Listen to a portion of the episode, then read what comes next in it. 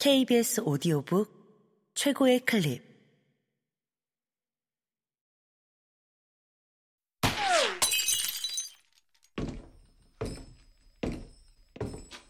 KBS 오디오북. 제24회 재외동포 문학상 수상작 읽기. 일반 산문 부문 체험수기 대상 수상작 뿌리 깊은 나무처럼 전 옐레나 지음 성우 한희정 읽음 할머니 이것 보세요. 예쁜 화분을 가져왔어요. 아유, 뭐 이런 걸 다. 이 조그만 화분에서 나무가 잘 자라겠나?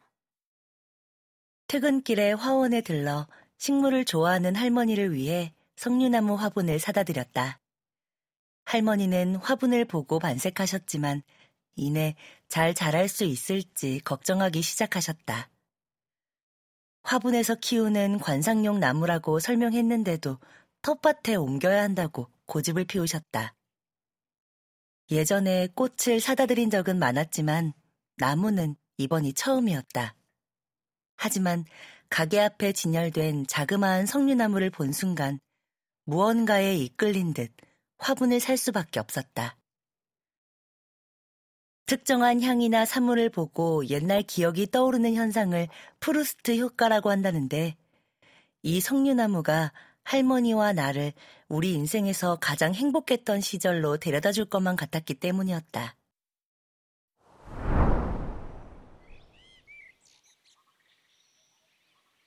내 어린 시절의 기억은 석류, 포도, 복숭아, 모과, 호두나무가 가득했던 할머니 집 텃밭에서 시작된다.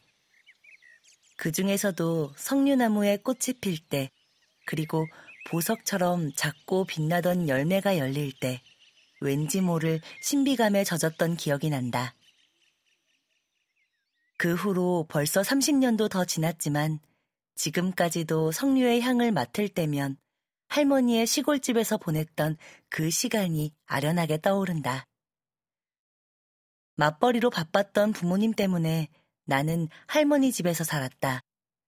할머니는 늘 삐쩍 마른 나에게 미숫가루를 우유에 개서 주시곤 했다. 이후로 한동안 잊어버렸던 그 맛을 20년도 더 지나 이영만리 한국에서 유학할 때 다시 맛보게 될 줄을 그때는 상상도 하지 못했다. 내 기억으로 대략 6살 무렵부터 나는 할머니와 동네 아주머니들을 따라 산으로 들로 시금치를 캐러 다녔다.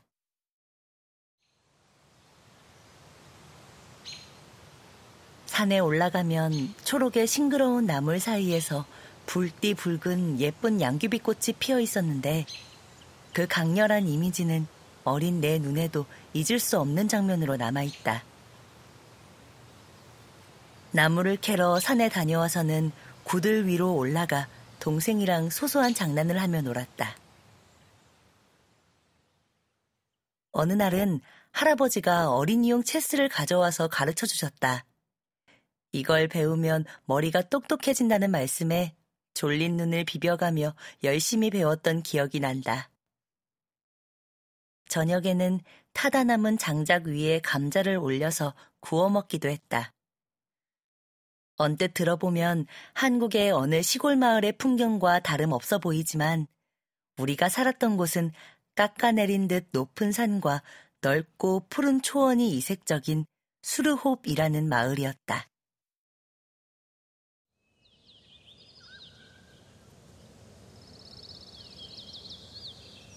타지키스탄은 중앙아시아의 산악국가로 불리지만 이곳은 타지키스탄에서도 오지 중 오지였다. 지금은 할머니를 포함한 모든 가족이 이웃나라인 카자흐스탄의 알마티에 살고 있지만 내 어린 시절 기억의 팔할은 바로 이 산속 마을에서 시작한다. 그만큼 나에게 이 마을은 특별하다. 산 고개를 넘으면 판지강이 흐르는 아프가니스탄이 보이는 국경과 닿아 있는 지역이었다.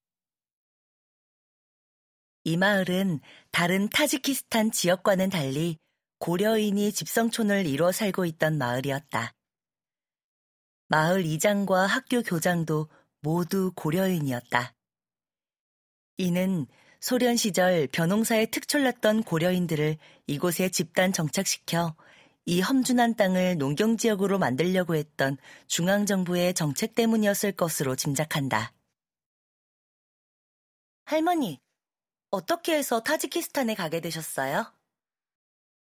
한국과 가깝기도 하고 아버지가 가르치는 일도 하시고 연해주에서 살다가 1937년에 강제 이주로 중앙아시아로 가게 됐지.